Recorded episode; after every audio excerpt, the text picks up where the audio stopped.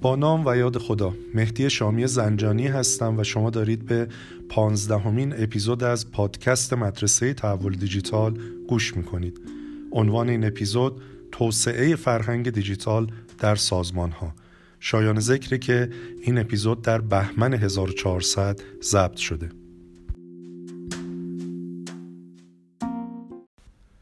شاید نقطه مناسب برای ورود به این بحث این باشه که چرا فرهنگ دیجیتال این روزها موضوع بسیار مهمیه. و من برای اینکه این اهمیت رو خدمتون توضیح بدم می‌خوام ارجاع بدم شما رو به سه کار عمده ای که شرکت های مطرحی مثل کاگنیزانت، بی سی جی و مکنزی انجام دادن.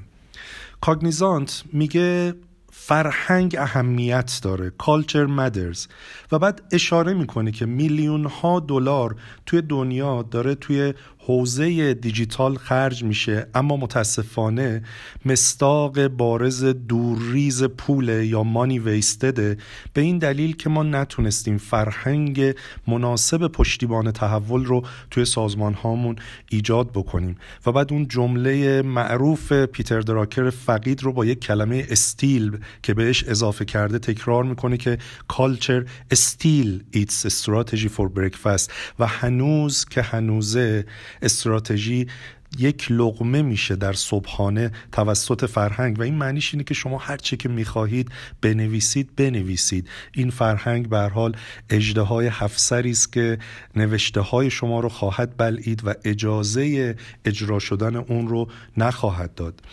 BCG تو مطالعه که کرده میگه فرهنگ پنج برابر می‌کنه شانس سازمان ها رو در اینکه بتونن از تحول دیجیتال دستاوردها و نتایج جذابی رو به دست بیارن. و در همین راستا مطالعه مکنزی نشون میده که در عصر دیجیتال فرهنگ همبستگی داره با عمل کرد مطالعه مکنزی که توی هزار سازمانی اتفاق افتاده که سه میلیون کارمند دارن این سازمان ها به این نتیجه رسیده که فرهنگ های قوی یا حالا به اصطلاح خودش تاپ کالچرز اینها 60 درصد بیشتر از فرهنگ های متوسط و 200 درصد بیشتر از فرهنگ های ضعیف دارند نرخ بازگشت سرمایه و نرخ بازگشت به سهامداران رو توی سازمان ها به وجود میارن. پس وقتی از زوایای مختلف به این بحث نگاه می‌کنیم می‌بینیم فرهنگ دیجیتال این روزها موضوعی نیست که بشه به سادگی از کنارش گذشت.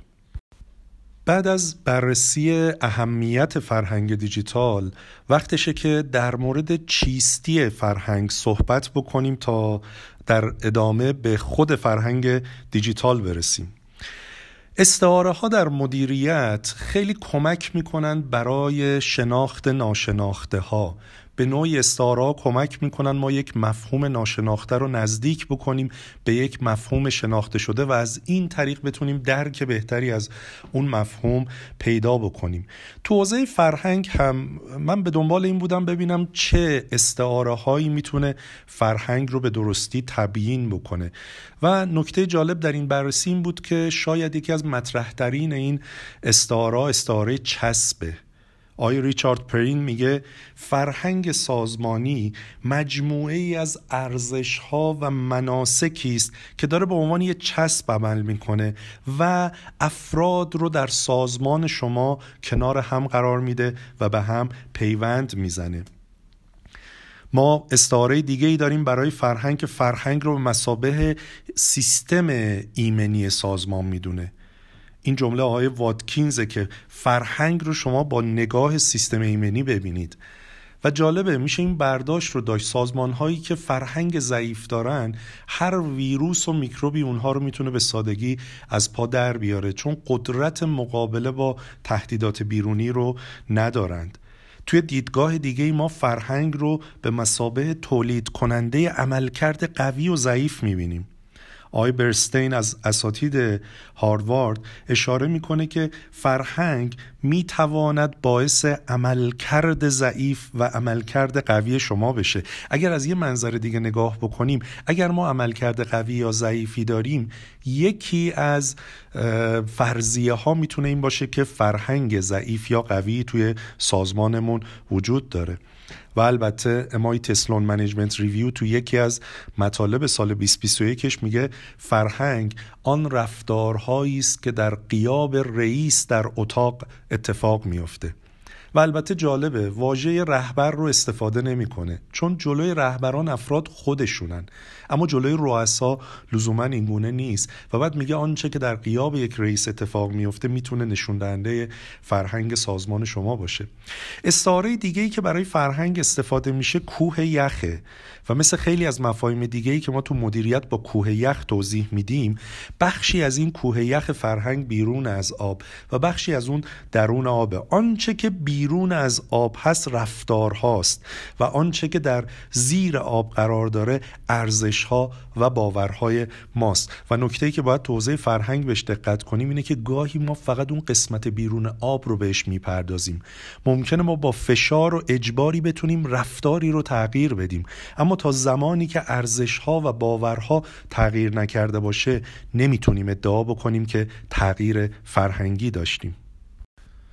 حالا وقتشه که فرهنگ دیجیتال رو تعریف بکنیم و ابعاد مختلف اون رو خدمتون معرفی بکنیم.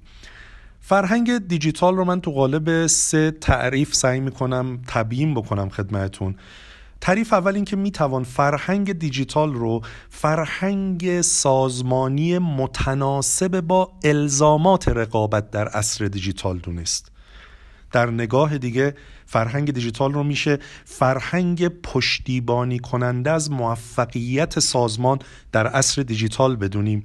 و به بیان دیگه فرهنگ دیجیتال رو میشه فرهنگ افزایش دهنده احتمال موفقیت سازمان در تحول دیجیتال دونست. اینها کمک می‌کنه به ما که ببینیم آیا ما در یک سازمان در آن واحد دو فرهنگ داریم. فرهنگی که اسمش فرهنگ سنتی است و در مقابلش داریم تلاش می‌کنیم یک گوشه هم فرهنگ دیجیتال به وجود بیاریم. به نظر میاد پاسخ این سوال خیره. ما در هر لحظه تو سازمان یک فرهنگ داریم. موضوع اینه که در عصر دیجیتال این فرهنگ باید رنگ و بوی این عصر رو داشته باشه و به عنوان پشتیبانی کننده از رقابت ما توی این عصر عمل بکنه. پس ما آنچه که امروز به اسم فرهنگ توی سازمان هامون داریم رو می‌تونیم فرهنگ دیجیتال بدونیم. حالا این فرهنگ دیجیتال می‌تونه بسیار ضعیف باشه یا یک فرهنگ دیجیتال قوی رو توی سازمان خودمون نظارگر باشیم.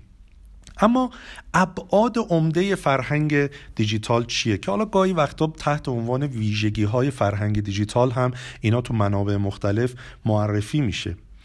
خب میشه مهمترین این ویژگی ها رو داده محوری دونست. اینکه ما در این فرهنگ ارزش بالایی برای داده قائلیم. و وقتی میگیم ارزش برای داده قائلیم یعنی ارزش برای تصمیمات با کیفیت قائل هستیم. من انشالله در اپیزودهای بعدی به طور مستقل به فرهنگ داده محور خواهم پرداخت. بعد یا ویژگی دیگه تفکر فرا silo یی است. ما سازمان هایی داریم که به غایت عمودی اند به غایت functional یا وظیفه‌ای و کارکردی اند و ارتباط بین این کارکردها به درستی برقرار نیست که نام دیگه این کارکردها رو سیلو ما میگیم.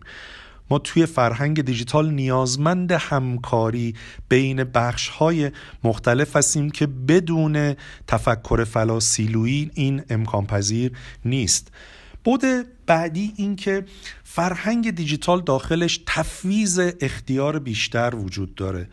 و به نوعی کنترل کمتر. حتی اگر تو ابتدای کار ما کنترل بالایی رو اعمال می‌کنیم در ادامه مسیر باید از حجم این کنترل کاسته بشه و تفویض اختیار بیشتر به وجود بیاد چون اعتقاد داریم سازمان باید بالغ بشه و بدون تفویض اختیار بلوغ تو جای مختلف سازمان امکان پذیر نخواهد بود. بحث بعدی تشریک مساعی همکاری و کار تیمی هست.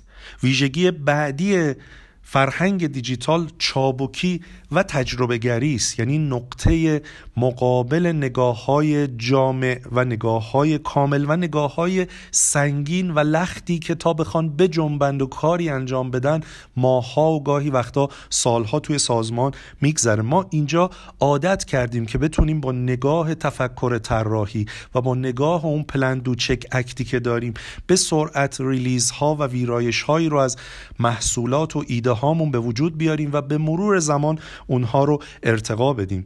فرهنگ دیجیتال بعد دیگه ای داره تحت عنوان تأکید بر اقدام بیشتر. ما قبلا خیلی روی برنامه ریزی تاکید داشتیم ولی هرچه جلوتر اومدیم این صحبت به اینجا رسیده که باید برنامه ها رو به سرعت انجام داد و حجمشون رو حداقلی نگه داشت و انرژی اصلی رو برد توی اقدام و توی عمل چون ولیو اصلی داره اونجا اتفاق میفته بود و ویژگی بعدی فرهنگ دیجیتال یادگیری از ناکامی یا فیلیره وقتی شما قراره که تجربه گری کنید بدون یادگیری نمی‌تونید هر دفعه خودتون رو از ورژن قبلی بهتر بکنید. بود و ویژگی بعدی نگاه outside این یا نگاه بیرون به درونه. ما داریم عادت می‌کنیم تو این فرهنگ با کفش های زینفعان و استیک هولدرها راه بریم. حالا مهمترینش راه رفتن با کفش های مشتری از طریق ساخت تجربه خوشایند برای او و در کنارش راه رفتن با کفش های کارکنان و ساخت یک تجربه عالی برای کارکنان در درون سازمان. ویژگی بعدی فرهنگ دیجیتال جسارت و ریسک پذیری است. بدون جسارت و ریسک پذیری شما نمی‌تونید در دنیای امروز کارهای دیجیتال بزرگی رو انجام بدید و محافظه کاری ما رو تو این دنیا به جایی نخواهد رسوند و بعد دیگه فرهنگ دیجیتال و بعد آخر رو میشه تفکر و نگاه اکوسیستمی دونست. جایی که فرهنگ سازمان از شما پشتیبانی می‌کنه برای اینکه ارتباطاتتون رو فراتر از سازمان بگیرید و بتونید با کسانی که می‌تونن بالقوه پارتنر یا شریک شما باشن یا بالفعل الان وجود دارن کار بکنید بیاموزید رد و بدل کردن اطلاعات رو داشته باشید و سازمانی با این فرهنگ از چنین موضوعی استقبال می‌کنه. البته اینها همه ابعاد و ویژگی های فرهنگ دیجیتال نبودن که خدمتون ارز کردم بلکه سعی کردم عمده ترین و مهمترین اونها رو خدمتون معرفی کنم.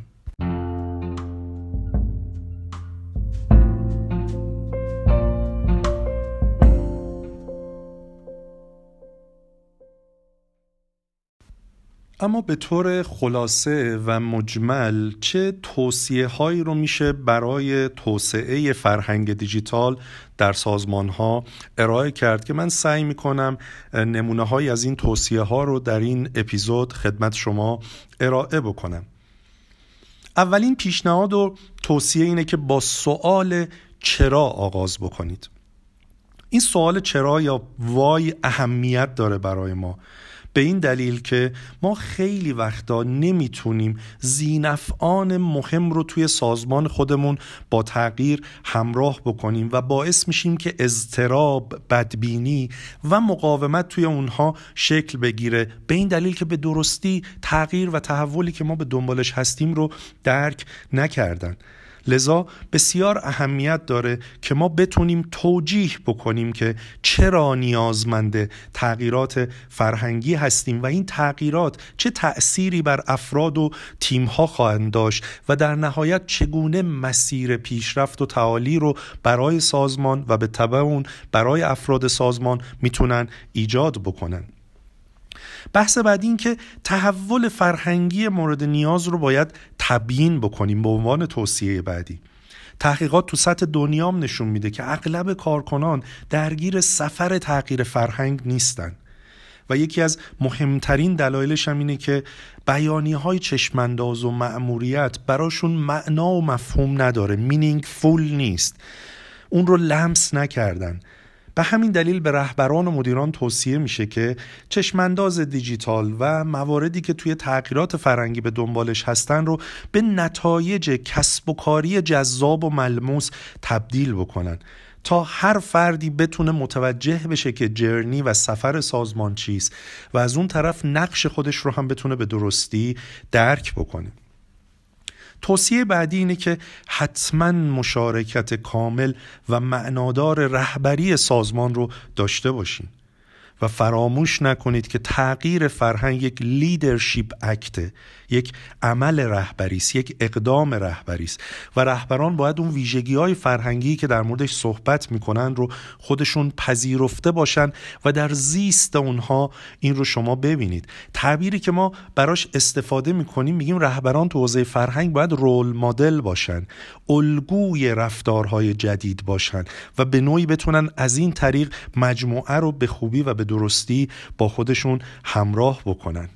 البته یک توصیه دیگه هم باید به رهبران ارشد سازمان داشته باشیم و اون اینه که بدونند که مسئولیت فرهنگ قابل تفویض نیست. مدیران ارشدند که چهره و صدای تغییر فرهنگن. اینها voice و face تغییر فرهنگن و اونها باید بدونن که اگر تو این زمینه تلاش نکنند اون وقت تحول توی سازمانشون شکست خواهد خورد.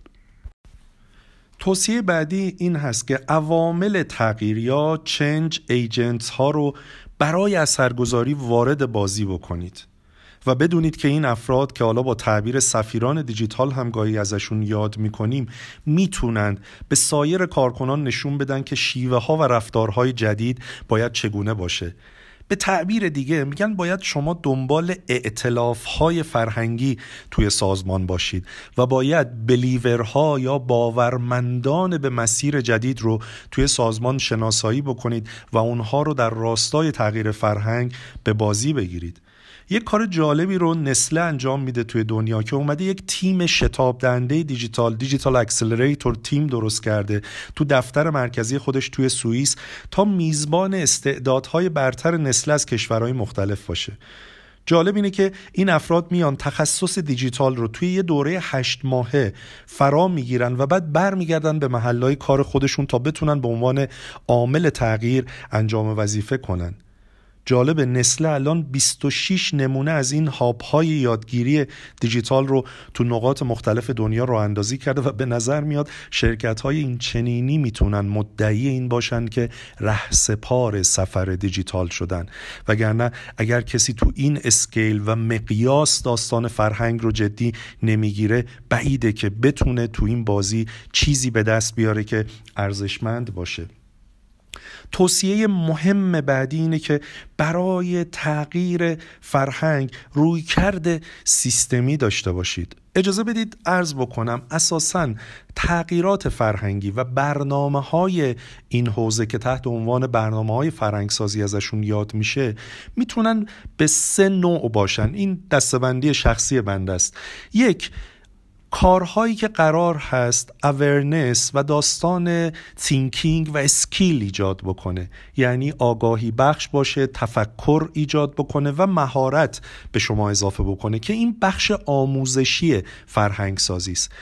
دسته دوم کارهای سمبولیکند کارهایی هستن که قرار به سازمان نشون بدن که ما جدی هستیم توی تغییر فرهنگ و انرژی و اشتیاق لازم رو بتونن توی سازمان به وجود بیارن. مثلا ممکنه ما مکانیزم روزهای بدون جلسه رو اجرا بکنیم. یا مثلا ممکنه روزی مدیر عامل اون بره در یک شعبهمون بشینه و شروع بکنه به صحبت کردن با کارکنان و مشتریان و این پیام رو ببره که به هر حال موضوع تجربه کارکنان و مشتریان مهمه. خب اینا کارهای طبیعتا عمیقی نیست. اساسا کارهای سمبولیک رو نمیشه باهاش فرهنگ رو کامل تغییر داد. ولی همونجور که عرض کردم می‌تونه در راستای سیگنالینگ و سیگنال دهی به مجموعه مورد استفاده قرار بگیره. این نوع اول و دوم رو ما حالا به صورت نسبی توی سازمان ها می‌بینیم. ولی آنچه که کم می‌بینیم و کمتر کسانی پای این نوع سوم برنامه های فرنگی میستن جایی است که ما مداخلات سیستمی و تغییرات سیستمی رو باید در راستای توسعه ویژگی فرهنگی انجام بدیم. مثلا اگر من توی ویژگی فرهنگی خودم دارم بحث چابکی رو در نظر می‌گیرم یکی از مهمترین راه های فرهنگسازی اینه که کل سیستم های سازمانم رو از منظر چابکی مورد آسیب شناسی قرار بدم و بعد نگاه بکنم آیا فرایندهای خودم دارن این اصل رو رعایت می‌کنن؟ آیا افراد مدیران خودشون نشون دهنده این ویژگی هستند یا نه؟ آیا نوع تولید محصولات و خدمات ما بر این اساس هست یا نه؟ پس می‌بینیم ما میریم سراغ سیستم ها و سعی می‌کنیم سیستم هامون بیانگر اون ویژگی فرهنگی باشن. گاهی ممکنه به خاطرش ساختار تغییر بدیم فرایندها رو تغییر بدیم. بریم به سمت اینکه نوع انجام کارها روالها الگوها تکنیکها منشهای رهبری رو تغییر بدیم. و این چیزی است که تو قسمت سوم اتفاق میفته از شما چه پنهون از بین این سه نوع برنامه های تغییر فرهنگ وزن بسیار بزرگ رو این قسمت سوم داره. و دلیل اینکه ما تو خیلی از جاها از کارهای فرهنگسازیمون نتیجه نمی‌گیریم به این دلیله که فقط می‌خوایم با یک آموزش های ابتدایی و بعدش با چند تا کار سمبولیک پراکنده و بعضا یخ سازمان خودمون رو تغییر بدیم که این شدنی نخواهد بود.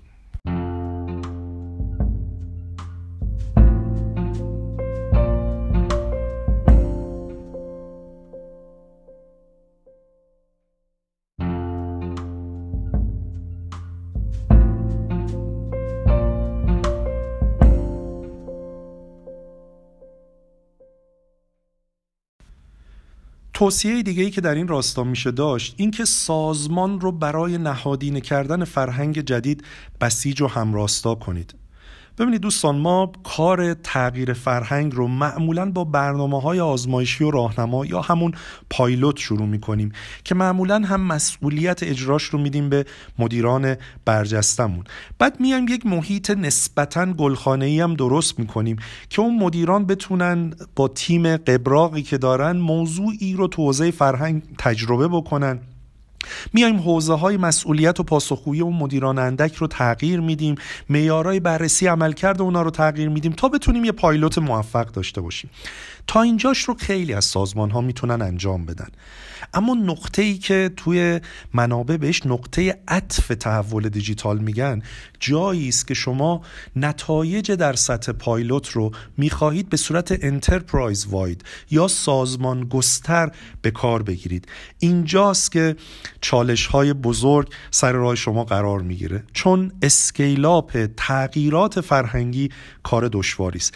و اتفاقا اینجا همون جایی است که اون قسمت سوم اقدامات فرهنگسازی یعنی همون کارهای سیستمی میاد اینجا قرار می‌گیره و به شما پیشنهاد میدن که باید برید سراغ کانتکس سازمانی زمینه سازمانی جایی که سیستم ها و فرایند و شیوه ها اونجا قرار دارن و باید به یک جنگ بزرگی برید تا بتونید اونها رو همراستایی با فرهنگ کنید. البته این نکته رو مد نظر قرار داشته باشید که ما کار صفر و یکی اینجا نداریم. یعنی قرار نیست یه فرهنگ رو از نقطه صفر به نقطه یک برسونیم بلکه ما تو هر ایتریشن و تکراری می‌خوایم سیستم ها رو 10 درصد 15 درصد 20 درصد به همین ترتیب درصد رو افزایش بدیم تا میزان انتباق بیشتری رو با اون ویژگی فرهنگی داشته باشن. لازم نیست این هدف رو انقدر بزرگ بگیریم که دیگه سنگ بزرگی بشود که نشانه نزدن باشه. نکته جالب اینه که تعبیه کردن فرهنگ جدید توی سرتاسر سر سازمان یا به صورت انترپرایز واید نه تنها چالش برانگیزترین بخش بلکه زمان برترین بخش تحوله. و این نکته است که باید از قبل بدونیم چون اگر این رو ندونیم ممکن دچار بیتابی بشیم و فکر بکنیم که خیلی زود باید به نتیجه برسیم که این گونه نخواهد بود. توصیه بعدی اینه که یک رودمپ یا نقشه راه برای فرهنگ دیجیتال خودتون بسازید. رودمپی که بتونه به شما نشون بده که قراره که سراغ چه کارکردها و حوزه ها و بخشایی تو سرتاسر سر شرکت برید و بعد بتونید از طریق این رودمپ ارتباط فعال و موثری رو با سازمان برقرار بکنید و در زیلش یک کامیونیکیشن استراتژی و یک استراتژی ارتباطی قوی رو داشته باشید تا این موضوع رو تو سرتاسر سر سازمان ببرید و به سمع و نظر کارکنانتون برسونید.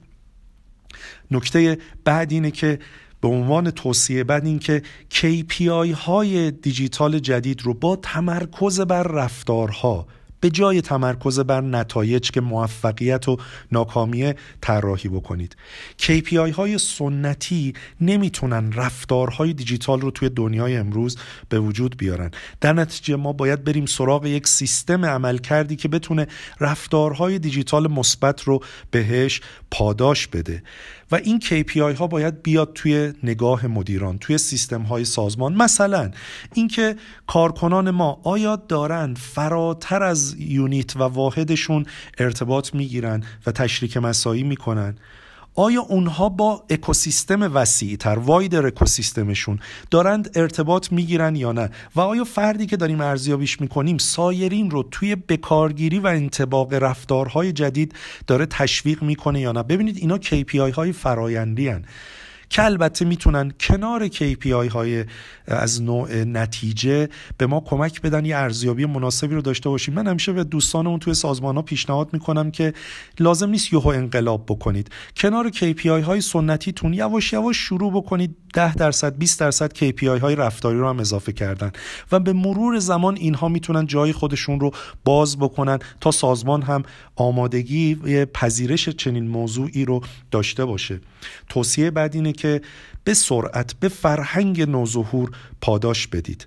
این پاداش دادن باعث رینفورسمنت و تقویت اون رفتار میشه و سیستمی که نابیناست و نمی‌بینه رفتارهای جدید رو و عکس عملی در قبالش نشون نمیده نمی‌تونه انتظار داشته باشه که این ویژگی ها و رفتارها توسط کارکنان اداپت بشه و مورد استفاده قرار بگیره.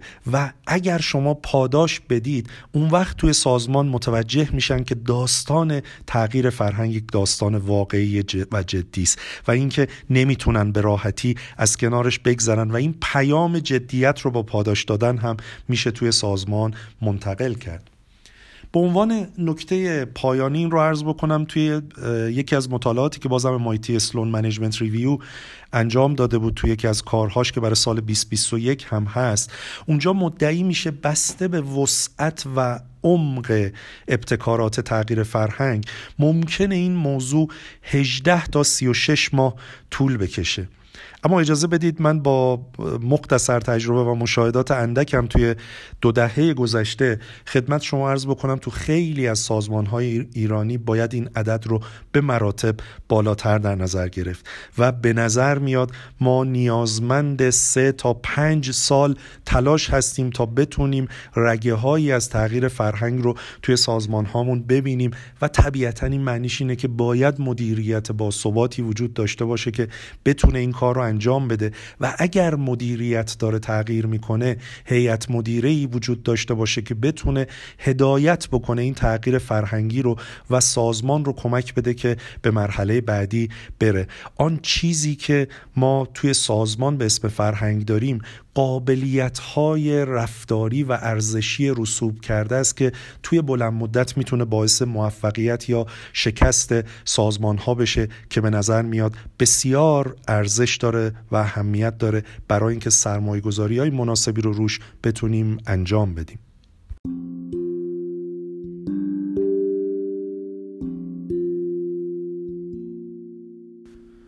ممنونم از اینکه بنده رو در این اپیزود هم همراهی کردید و امیدوارم عرایز مختصری که در خصوص فرهنگ دیجیتال در این اپیزود خدمتتون ارائه کردم کمک کوچکی بکنه تا به سمت توسعه این مفهوم مهم در سازمان هامون حرکت بکنیم. همه شما رو تا اپیزود بعدی به خدا میسپارم. خدا نگهدار.